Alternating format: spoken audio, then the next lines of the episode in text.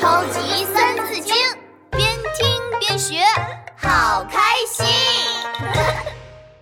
第六十四集，猜猜我是什么牛？么么么，牛牛牛，两个犄角扭扭扭。嘿嘿，闹闹，你变成闹闹牛了！哞哞哞！皮大龙，我们一起来玩一个猜牛的游戏吧，就是我来表演，然后你来猜我是什么牛。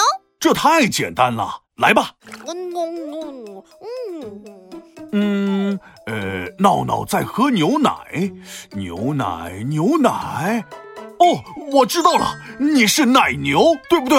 嘿，答对了，下一个。嗯，闹闹在喝水，喝水，喝水。我知道了，你是背很宽，牛角弯弯的水牛，对不对？嘿嘿，没错，皮大龙，你好厉害。那可不。哎，闹闹，你知道吗？古代的时候，有个叫李密的人，在牛背上念书，非常刻苦，如负薪。如挂角，身虽劳，犹苦卓。好了，李密牛角挂书的故事开始了。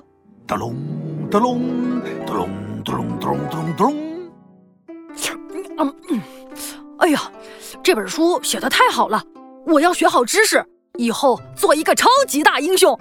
李密坐在大树下，一边啃甜瓜，一边看着书。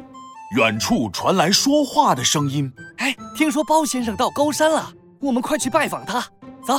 听到这话，李密心想，听说包先生很有学问，而且非常乐于传授知识给我们这些年轻人。嗯，我一定要去拜访他。李密把书塞进了布包里，拍了拍屁股，站了起来。他吹了一声口哨。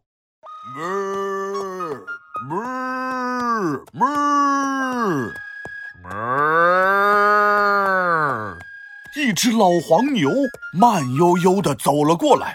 老黄牛，走，咱们去找包先生。哞哞哞，走了走了。李密往牛背上铺了一层薄薄的草，然后躺了上去。哎，骑牛走天下，上路了。老黄牛走得很慢，李密心想，嘿，任何时间都不能浪费，我就用路上的时间看书吧。可是我包里的汉书好重啊，先找个地方放包。哎，对了，就先放在牛背上吧。李密解下布包放在牛背上，结果老黄牛身体一晃，布包里的书差点滑了下来。哎哎哎哎哎呦，我的书！哎呀，看来放在牛背上不行，我再想想放哪儿呢。李密皱着眉头，盯着老黄牛看了一会儿。突然，他看见了牛头上那两个尖尖的牛角。嘿嘿，我就把布包挂在牛角上吧。嗯，真是个好主意呀！李密把装着一整套汉书的布包挂在了牛角上。他抽出一本书，全神贯注地读了起来。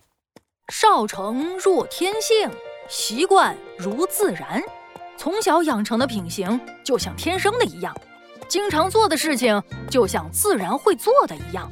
嗯，有道理，学习也应该如此，从小就要养成爱读书的好习惯。就这样，老黄牛驮着李密走过坑坑洼洼的山路，趟过弯弯曲曲的小溪，来到一个繁华的城镇上。哎，快来买冰镇的瓜呀，甘甜又解渴了。刚出笼的大肉包子哟，让你满嘴流油啊。这么多好吃的东西，李密一点都没有理会，继续头也不抬地看书。就在这时，忽然赶上来一匹大马，骑马的是隋朝的大官杨素。嗯，呵，不错，此人在牛背上读书。如此刻苦读书的年轻人，真是难得。杨素骑马在后面悄悄地跟了一段路，但李密一边骑牛赶路，一边专心读书，竟丝毫没有发现有人跟着他。见李密一直很投入地看书，杨素忍不住大声赞叹：“你好啊！啊，我是杨素，你是谁啊？这么勤奋好学。这时，李密才抬起头来，他连忙从老黄牛身上掉了下来，行了一礼。原来是杨素杨大人呐！我早就听说过您的名字了。您好，我叫李密，正要去远方拜师求学。哦，你在读什么？我读的是《汉书·项羽传》。杨素又仔细看了看李密，点了点头说：“嗯，哈哈哈哈哈！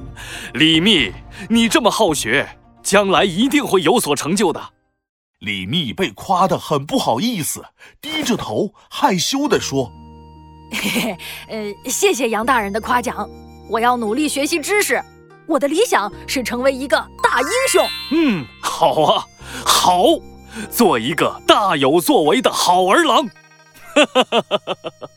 后来呀、啊，李密真的成为了一名厉害的大将军呢、啊。好了，故事讲完了。哎，闹闹，你去干嘛呀？我要去找牛。找牛干嘛呀？我要学李密，在牛背上看书，把书挂在牛角上。啊，我们住在城市里，城市里怎么会有牛呢？那我去动物园找。那可不行！哎，快回来，闹闹！超级三字经，竖起耳朵一起听。如负薪，如挂角，身虽劳，犹苦卓。如负薪，如挂角，身虽劳，犹苦卓。汉朝的朱买臣边担柴边读书，隋朝的李密把书挂在牛角上，有时间就会读书。他们在艰苦的环境里仍然坚持读书。